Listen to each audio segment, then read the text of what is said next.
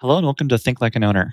At the start of episodes, we are having brief 2-minute Q&A sessions with our sponsors on all things banking, accounting, insurance, due diligence, and more, all in an effort to share helpful tips and knowledge with listeners. Today we're starting with a Q&A with Lisa Forrest from Live Oak Bank. Which cash flow is the bank going to use to determine debt coverage? Yeah, isn't this a fun question?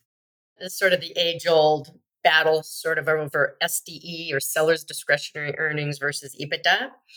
And especially if we're if we're kind of speaking more of an in an SBA world, small business administration world, and we're looking at a lot of brokered deals, I think you're going to see this SDE or seller's discretionary earnings expressed quite a bit in the broker CIM or confidential information memorandum. That's sort of the the advertising uh, document that's put out from the sell side and they show sde quite a bit which is basically net income off the tax return plus ad backs and that's a whole nother q&a on, ad backs what's accepted what goes into an acceptable ad back but it's basically net income plus ad backs which generally also includes the seller compensation and that's sde well, from a cash flow perspective, you've also got to consider any replacement capex. You've you've got to take out uh, enough compensation for the new buyer coming in.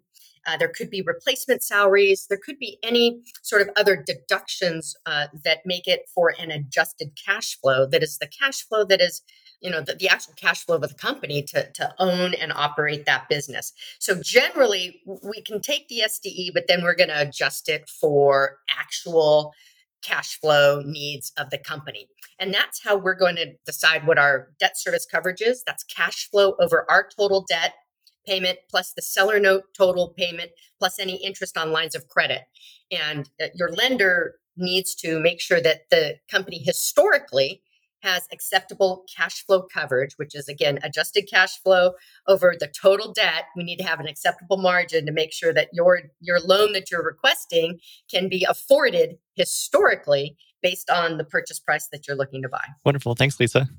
To learn more about Live Oak Bank's Search Fund Lending, you'll find Lisa and Heather on Live Oak's Search Fund landing page and find links to resources, FAQs, podcasts, and links to their office hours. I also want to thank our other sponsors, Hood and Strong and Oberle Risk Strategies. And now to the episode.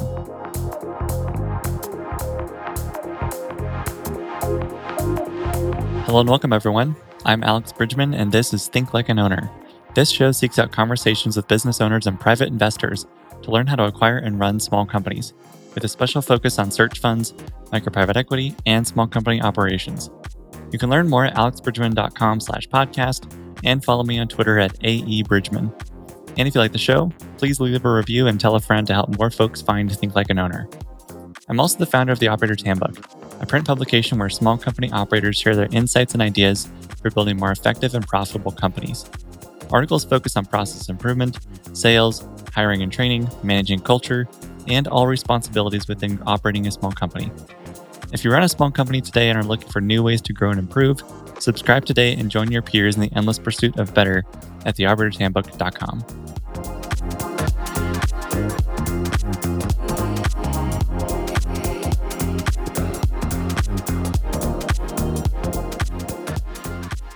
My guest in this episode is Tom Burchard. Tom has spent a great portion of his career managing service and operations teams for Ingersoll Rand and Trane, and as of March 2022 has taken a president role with a family office to acquire home services businesses. The family office is Whitney Wilder, and it's technically a multifamily office based in St. Petersburg, Florida, that operates like a private equity firm, but without a fund, giving them lots of flexibility in investments and timelines. The office was formed after some successful real estate investments, and their next move is acquiring home services businesses, with Tom leading that new effort. Tom and I discussed managing projects and teams, getting to know a new team and designing successful transitions, how to handle having an iPad thrown at you, and involving family more in your career, among other team management topics. Enjoy.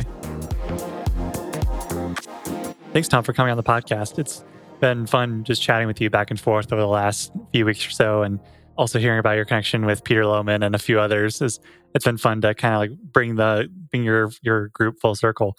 Would love to hear a little bit about your background and the companies that you've worked with and the ones you're working on today. And you also have a big move coming up too, which feeds into all of this. I'd love to hear all about it.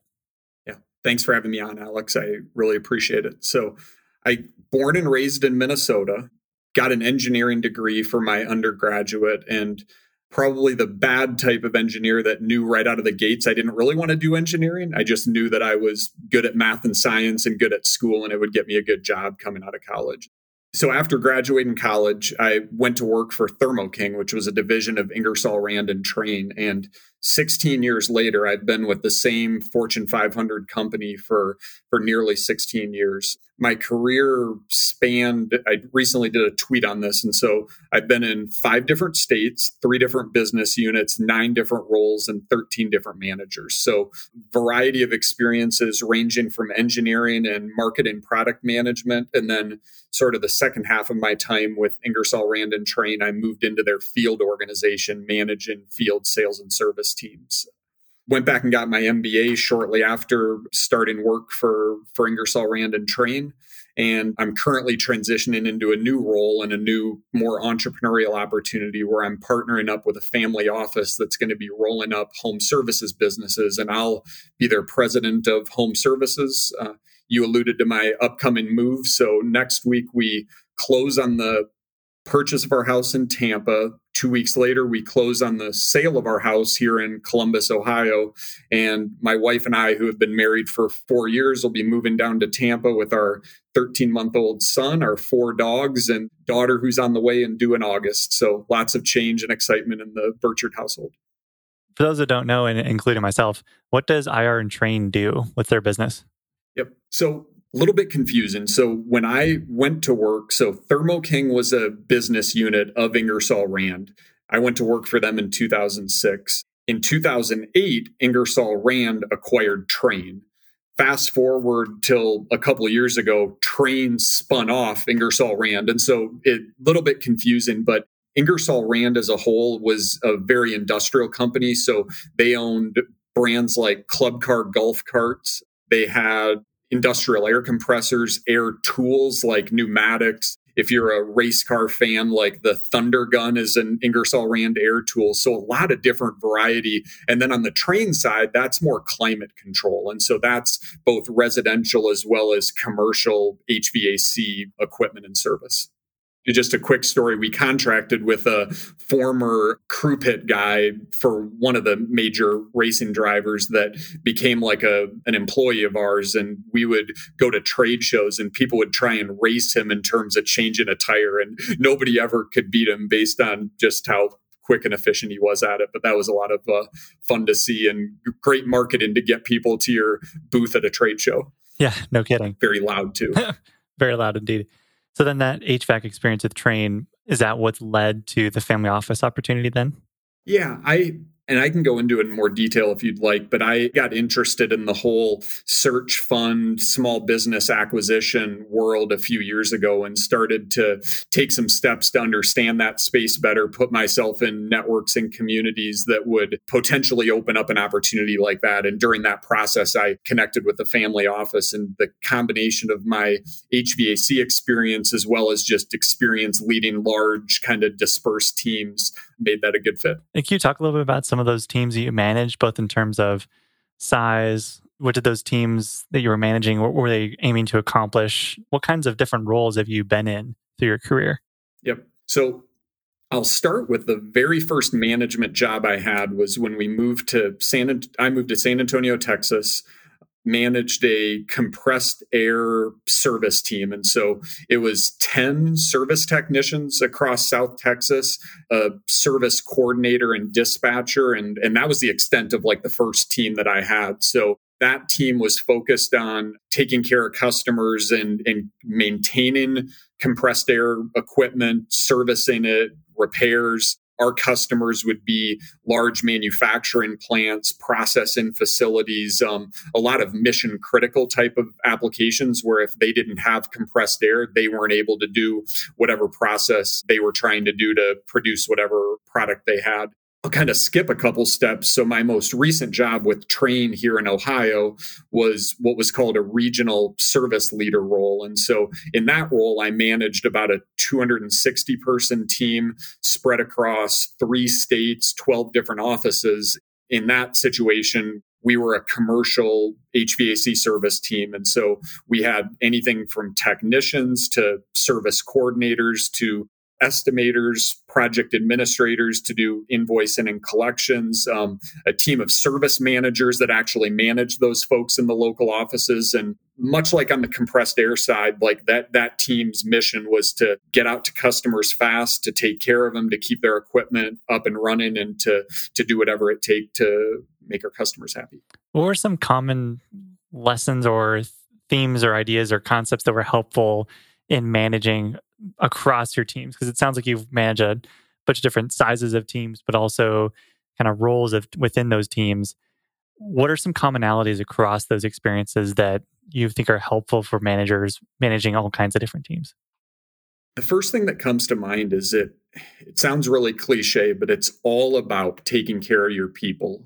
It's a overused term of being a servant leader, but that's something like I firmly believe in that if me as a manager, I don't know what's best for our business and for our customers. The the people that are out there interacting with them each and every day are what knows best. And so my first and foremost responsibility is to get to know and to build rapport with those people on my team, to see them working in whatever environment that is, whether they're a coordinator answering phone calls and dispatching technicians to customers, or whether it's a service technician out there in the heat on a roof trying to repair a piece of equipment. Like it, the, the most important thing, regardless of the size of team you're managing, is getting to know your team and figuring out what their pain points are, and then taking the role of removing those obstacles and trying to make their life better. How would you bucket the different management roles within within different sizes? So I imagine the role of being a manager of 10 people is very different from 200 or 500. How might you break those down? Like between 5 and 30, it's one role. Between 30 and 100, it's this role. How did you categorize those different roles? Yep, it's a great question. So I would say at anything up to call it 10 people or so, you can have your finger on the pulse of most things that are happening in your business. Not everything. You can't be everywhere all the time and and see everything, but you can have a pretty good sense of what's going on with that team and you can kind of be a decision point for everything going on in that business at that size. Um, I would say when you take a step up to maybe a team of 30 to 50, suddenly you probably need a couple other managers on your team and you need to have a little bit of, of structure in order to manage that. And so, like in my most recent role, where I was a regional service leader, I had what I called lead area service managers that maybe would be over three different offices and have five or six direct reports on their team managing the teams underneath them. And and that's a role where i call it you need to learn to lead leaders. And it becomes more imperative that you have the right people underneath you making decisions and doing sort of representing you well in terms of how they act with their teams and the the types of decisions that they're making. And then if you go to 250 people it's it's similar to that like 30 to 50 size but just on a on a much bigger scale. And then the structure of the team the roles and responsibilities definition the the metrics and KPIs like you you certainly can't be everywhere to everyone. And so those interactions become become that much more important and targeted, but you really need to have the right team underneath you with the right structure in order to lead a business of that size and complexity. And is it different across managing teams that are focused on sales versus marketing, operations? Or is the role pretty similar? You're still just managing people, or like, where's are there any nuances between managing teams with different missions? I think it all starts with incentives. And so there, there certainly is with a sales team, if you have the right, we called them account managers, our goal would be to progress everybody eventually to a 100% commission type of role. And so when you're managing somebody in sales that's 100% commission, you don't have to look too far to know what a big part of their motivation is. And so in that situation, you probably don't need to micromanage as much. And even if you try to, it gets difficult because they created quite a bit of space and autonomy by the nature of the fact that you're not paying them a salary. The only way they get paid is if they're producing. And so that's a certainly a different style of management than managing like a an hourly or salaried employee that's maybe got a little more narrowly um, defined role. But I, I'd say managing each role is different and then managing every single person is different. There's a, a framework called situational leadership that i've found to be quite helpful. And it basically you put every person with every task they do on a spectrum from are they just getting up to speed on it? Are they fairly proficient but still need some coaching? All the way to like they're an expert or a master and you can truly delegate. And so as a manager you're constantly assessing the folks on your team and where their competency is on any given task, and therefore how much coaching and direction you need to provide in order to help them be effective. And what was interesting for me is when you go through this program, you have to self assess through a test of what your go to style is. And so one of them is called supporting. And for, I think it was 19 out of 20 questions, I was a, like, I would select the answer that was supporting, even if that wasn't the right approach to take in that particular situation. And so it was a good lesson for me to sort of cater my style to the situation. And I always viewed micromanagement as a bad thing, but there are times and situations and people where micromanagement is exactly what's needed in order to kind of keep that person moving along and, and progress into that next level. How do you think about improving as a manager and getting feedback from folks on, who are working with you or under you? A few things come to mind. One is and this is something I'm planning to take with me to the family office, but many people talk about customer satisfaction scores or the net promoter score for customers, but I think there's something to be said for doing that for your team as well. And so we would do what was called an employee engagement survey. And at a very macro level, you would get like an overall score of how engaged your team is, but there were different subcategories within that. And one of them was manager effectiveness. And so it'd be questions like my manager cares about me as a person, my manager gives me constructive feedback. My manager has, gives has given me opportunities to develop or progress my career, and so that it's anonymous, so you don't know who provided each answer, but you get a score for yourself, and that can be highly effective as a manager to to help point you in the directions you need to focus and and improve upon. And then I'm also a big believer in just creating an open and honest two way dialogue. Like I'm technically I'm managing you, but you're managing me as well and let's let's keep this collaborative and there's something i can be doing more or less of to make you successful like i, I want to know that and the the best performers that i've hired have have had that and have actually called me to the carpet a few times on things that i could be doing better for them and i think it's important to have an environment where that feedback is welcome is there any piece of feedback that you remember most or was most painful or most helpful or just any sort of memory come to mind when you think of someone giving you feedback on management? Yeah, I actually do. So I hired a gentleman who, in my most recent role with Trane. and if he's listening to this podcast, he'll laugh, but he was my lead area service manager for what we called our North Central Ohio area. So Columbus, Cleveland, and Toledo offices. And there was a point in the middle of COVID where I was trying to drive some sort of initiative. And I, I, can't remember what it was, but I was disappointed in the responsiveness of him and his team in terms of turning some sort of request around. And he pushed back on me, rightly so, and said, Hey, Tom, we're just literally trying to like keep our head above water and take care of customers. And I need you to tell me what are the things that you absolutely need versus what can wait. And this felt to me like something that can wait and probably doesn't need to be top priority. And therefore, we're going to go do what we need to do to take care of our customers as we're short staffed. We've got supply chain issues. We've got a whole host of things we're dealing with at this moment. And so I would say most members of my team wouldn't have had the courage to speak up and say something. They may have not turned around the request or made excuses, but I really appreciated somebody speaking up and sort of giving me the the reality of the situation from the ground level, whereas I was somewhat buffered from that in my role. Yeah, that could be scary giving feedback to a manager. How do you encourage folks on your team to give that feedback, even if it is scary? Or maybe if someone gives you that feedback, you do something to encourage that behavior in the future. What, what sort of things do you do to encourage folks giving you feedback, even if it's hard for them?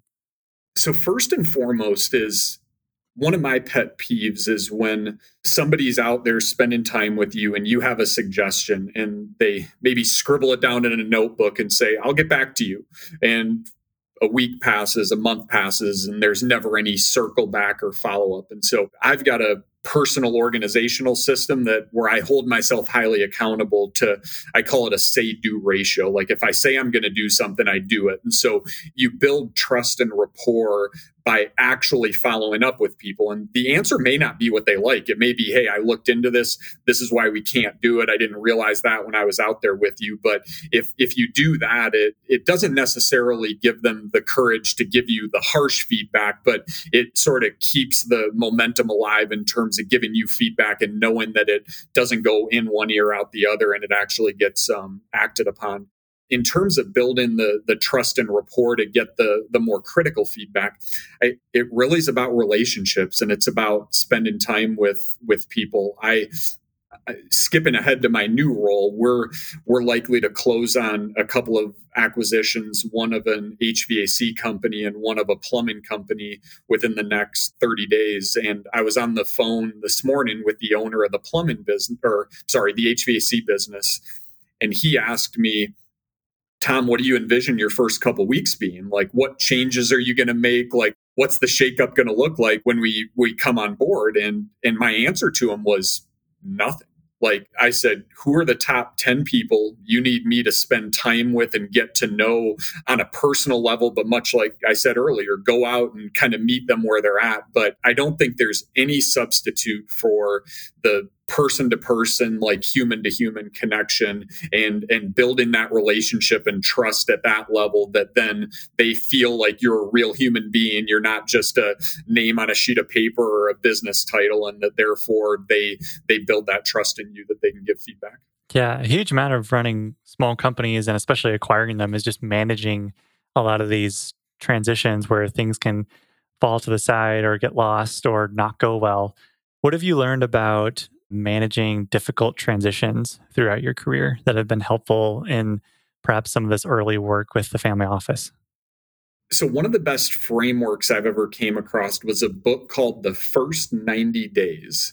And it's you're not in your head so maybe you've heard of it before, but it's geared towards I believe the book was originally written for new managers, but it's really helpful in, in a variety of situations, honestly, whether you're a manager or not. And one of the frameworks that it provides is to assess the situation. And so it, uh, there's, if I remember right, four or five situations. I think it's called the STARS model, but it's startup, turnaround, forget what the A is, maybe accelerated growth, realignment, and sustaining success. And so the idea is that you determine what the situation is and it's a different playbook that you go and you execute against in a turnaround versus a sustaining success. And i've in what did i say earlier? My five different states and multiple roles and business units. I've probably walked into most of those and found it very valuable to try and assess the situation.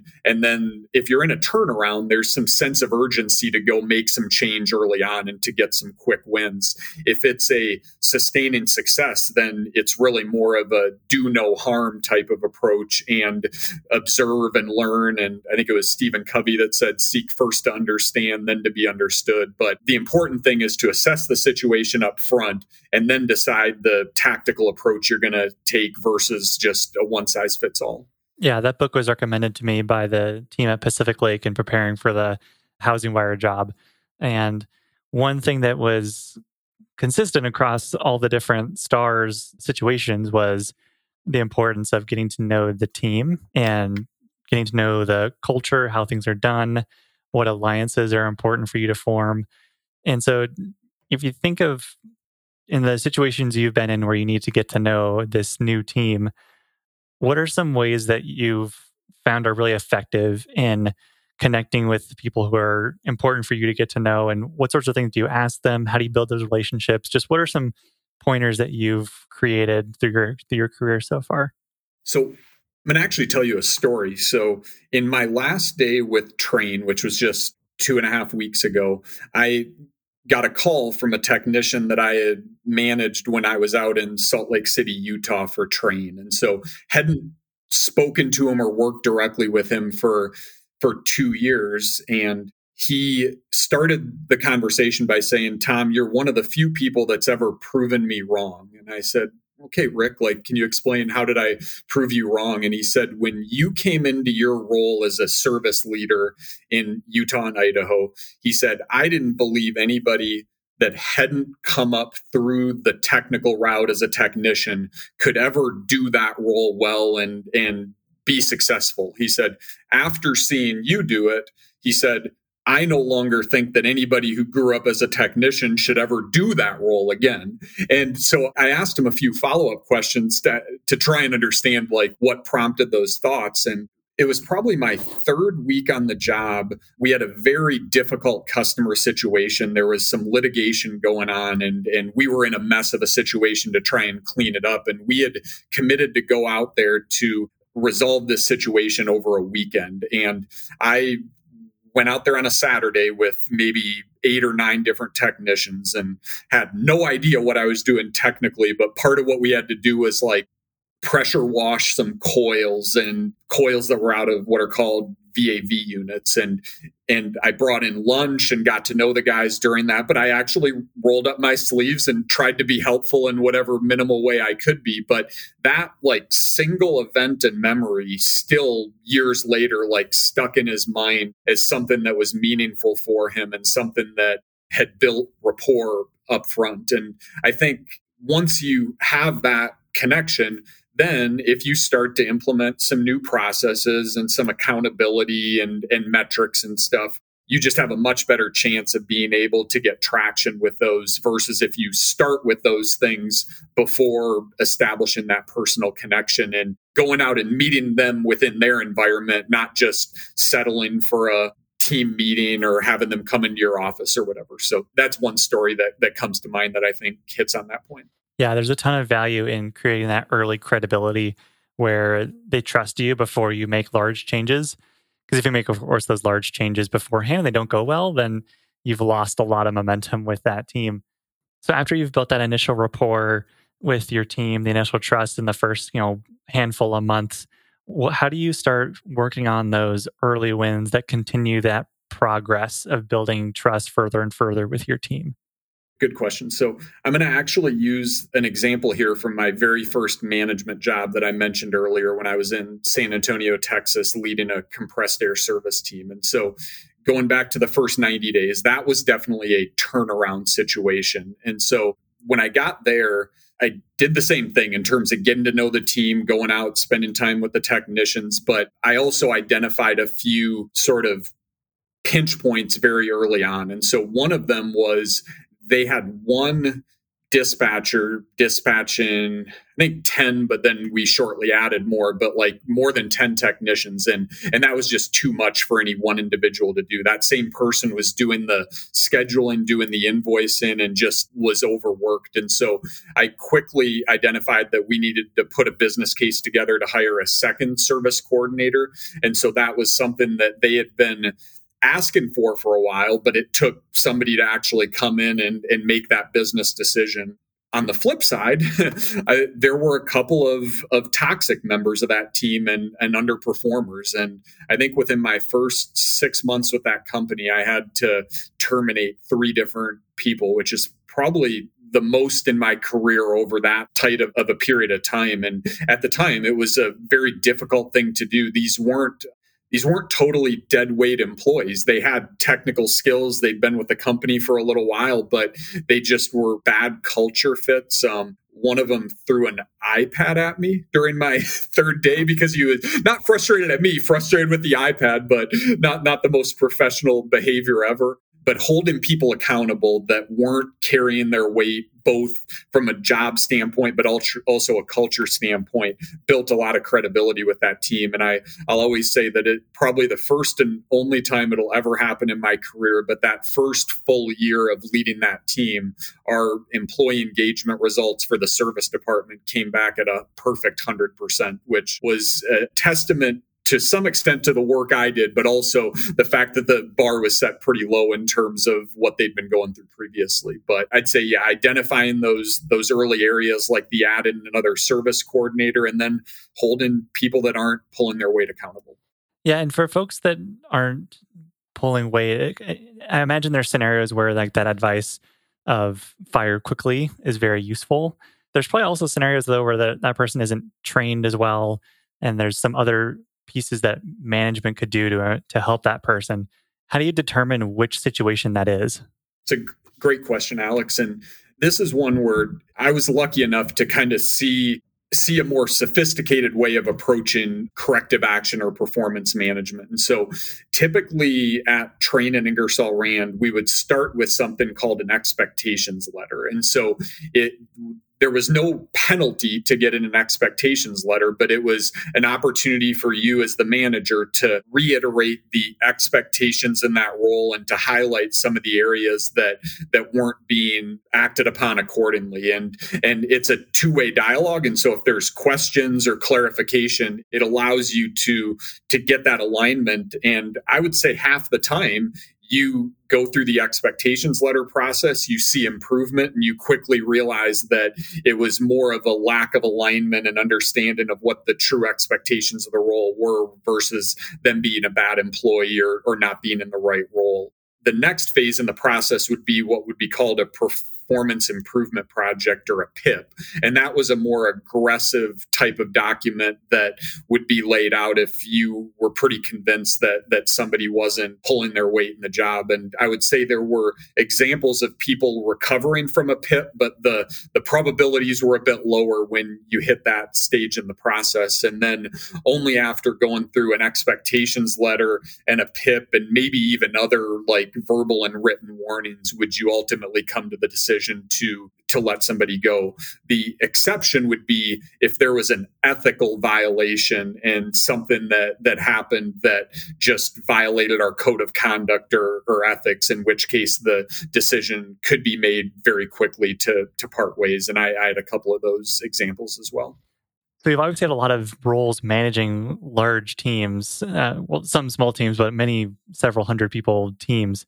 How did you go from working in that to being interested in SMB, where an entire company might be 50 people versus a team of 200 within a much larger company? Like, how, why did you find this area of the of the world interesting?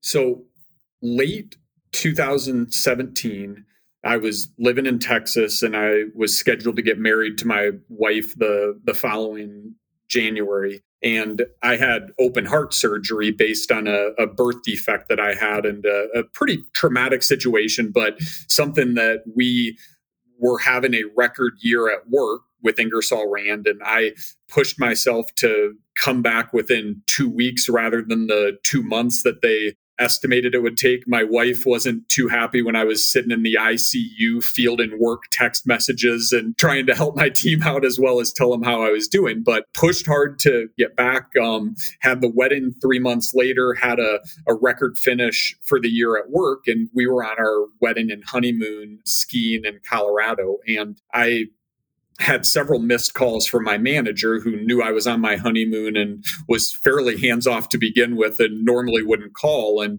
I, I, returned his call and found out that there'd been a major restructuring that had happened at the company. And I was fine. I was landing on my feet and going to have a perfectly good role coming out of it. But uh, somebody was on the way to the office that I'd led for five years and built relationships with and a culture and success. And was going to let a couple of individuals go. And at that point, I spent the rest, much of the rest of my honeymoon on work conference calls and paperwork associated with the reorg. Had to fly directly to some meetings that that stemmed from that. But at that point, I made the commitment to myself that I was going to control my own destiny in a way that I just would never be able to do working for a large corporation where you're always, no matter how well you're performing or your team's performing, you're one step away from whatever the next big shakeup is. And it sent me down the, the pretty deep rabbit hole of, to name a few things, reading the Harvard Business Review, buying a small business book, listening to your Think Like an Owner podcast. So thank you for that.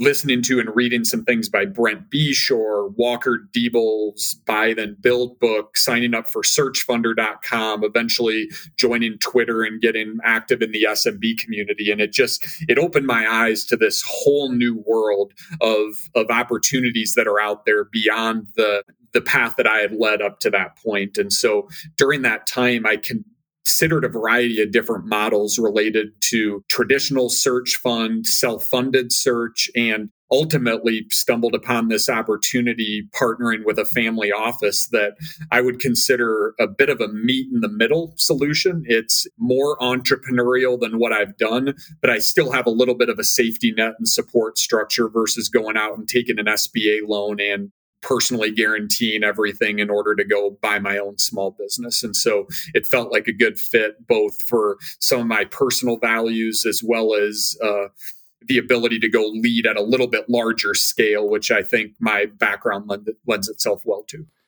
Yeah, one, one other thing I would love to hear a little bit about is, as I imagine, interrupting your honeymoon would affect your wife quite a bit. I'm sure she'd be really upset. There was a, a searcher I met uh, here in Omaha who talked about when they were searching for companies, they would bring their wife with them to wherever they were going. And their wife had to check off on whatever city they were going to be in. And they turned away great companies that were in situations or cities that, that, that his wife didn't want to live in. I'd be curious, how did you think about your different options? And then how did you bring your wife into these decisions? Because she's along for the ride too, for whatever you decide to do how did you both talk about the different options on the table for what you would do next? It's a great question, Alex. And so, one thing I didn't mention is during the last couple of years, I went through a bit of a soul searching exercise of trying to put down on paper my own personal, like, purpose and values and what's important to me. Is it money? Is it success? Is it fame? Is it is it something else? And and i really came down to like I feel like I get my passion and purpose first and foremost from being there for my family but also by leading teams and and being a good manager for people. And there's a lot of different contexts that that you can do that with but I had some concerns that if I went out and bought my own company that I may not like the person that I would become and how fixated I, and obsessive I could get over it and therefore not being there for my family. And so, so that was something that I did and discussed with my wife. And then I would jump ahead to this particular opportunity with the Whitney Wilder family office after I had verbally agreed to go into partner with this group. They flew from Charleston, South Carolina and St. Petersburg, Florida to Columbus to go out to dinner with my wife and I and really got to know us and, and started to form that relationship. Uh, we then back in november of last year went down there for a very premature like i don't even think i'd call it house hunting trip neighborhood hunting trip to get familiar with the tampa area. And during that time we spent considerable time with those folks. And for as busy as they are they dropped everything and spent like quality time with us. They showed us the city and really helped to build her comfort as well as mine that this was a group that we would want to partner with for the long term. And that even though we're all going to work hard together and go through some bumps and bruises along the way, that it's uh, the right partnership. And so, in that regards, having her bought in and, and believing in what I was going to do was super critical. Yeah, that spouse element is so under discussed in small business. There's a lot of great entrepreneurs that have great spouses, and without them, they wouldn't have the business they do. How does that that experience? And I imagine that's probably not the first experience you've had where someone has involved your spouse or your your wife and brought kind of like made something a family decision but how does that impact the way you approach sellers that you're approaching now how do you work with them and their families to make sure that they're all on board for if you're going to acquire them or work with them in some way so Yeah, it's absolutely part of the process. And and what we've seen, so our model is our preferred situation is to actually partner with an owner and to allow them to roll some equity and still stay involved in the business versus somebody that's looking to retire and, and get out completely. And so in that process, we're typically seeing is that these owners have have done a phenomenal job of growing this successful, profitable business. But in doing so, they've spread themselves so thin that they're wearing so many different hats and and and having to work so hard just to keep things moving along that it's impacting their ability to maintain a balanced life. And they they want to be able to continue to grow the company and take it to the next level but they've come to the self-realization that they need a strategic partner in order to be able to to help them do that. And so it's definitely a family discussion if if they have a family just last week I was down in Tampa and one of the companies that we're looking to acquire, we went out to dinner with the owner, a couple of key employees, as well as his wife. And it was clear through that conversation that he's still committed to the business, but she has things that she wants to do as it relates to travel and, and other things that if they're totally consumed by every single element of that business every single day, it, it limits their their ability to lead a balanced life. And so we think we can come in and and help provide some of that balance. Yeah, certainly. We could talk for much longer, but I need to get through closing questions so we can we can let you go on time. What college class would you teach if it could be about any subject you wanted? So this may seem like a bit of a boring answer, but I think it would be just about basic management and leadership. And Michael Girdley recently did a post where he shared several reference materials, and one of them was a book called The Effective Manager. And I, I picked up that book and read it, and it dawned upon me that so much is written about leadership philosophy, but very little is written about like the blocking and tackling elements of, of what management means. Like, how often do you meet with your team? What does a one on one meeting look like? Just very what seem like basic elements, but aren't necessarily common sense. And so I would lead a cl- or I would teach a class on the basics of management and leadership, kind of 101. And I think that would be valuable for a lot of people. Yeah, that'd be a great one.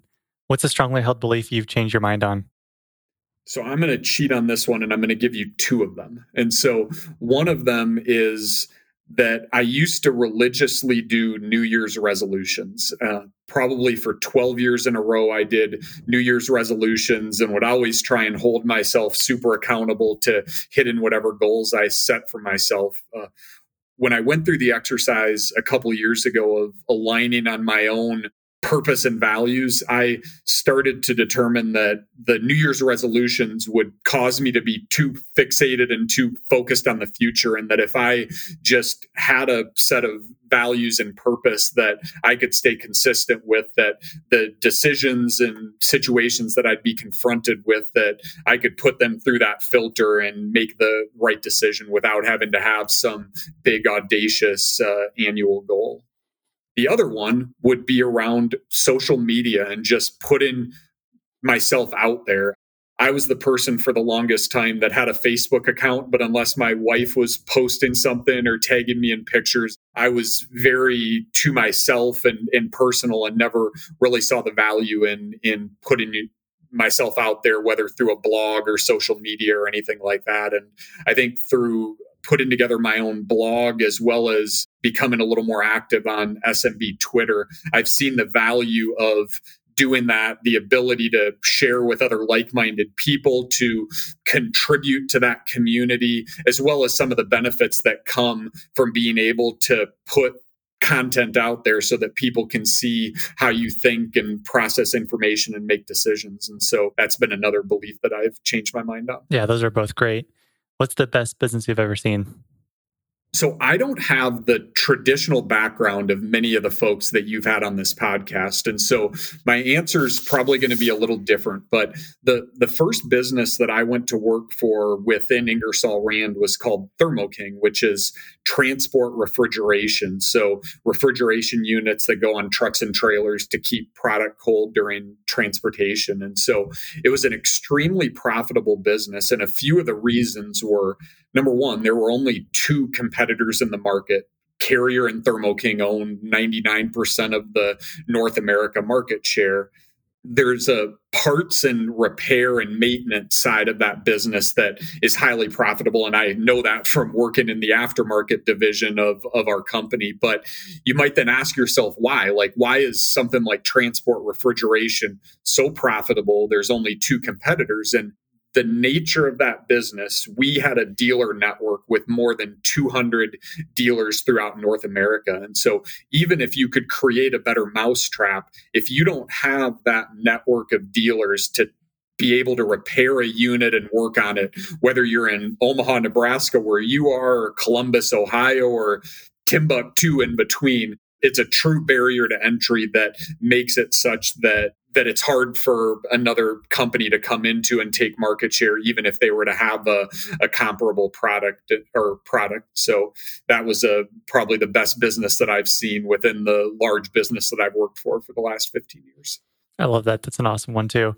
Thank you so much, Tom, for coming on the podcast. It's been really fun to chat with you. And I'm glad we've had to, we've gotten a chance to record one of these. And I'm looking forward to more conversations with you soon.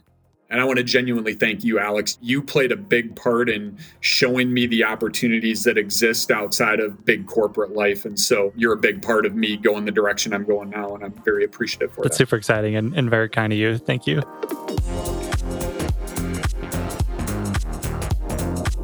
Thank you for listening. I hope you enjoyed today's episode.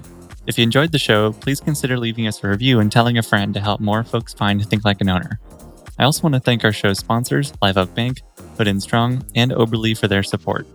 For full episode transcripts and more information, please visit our website at alexbruggeman.com slash podcast.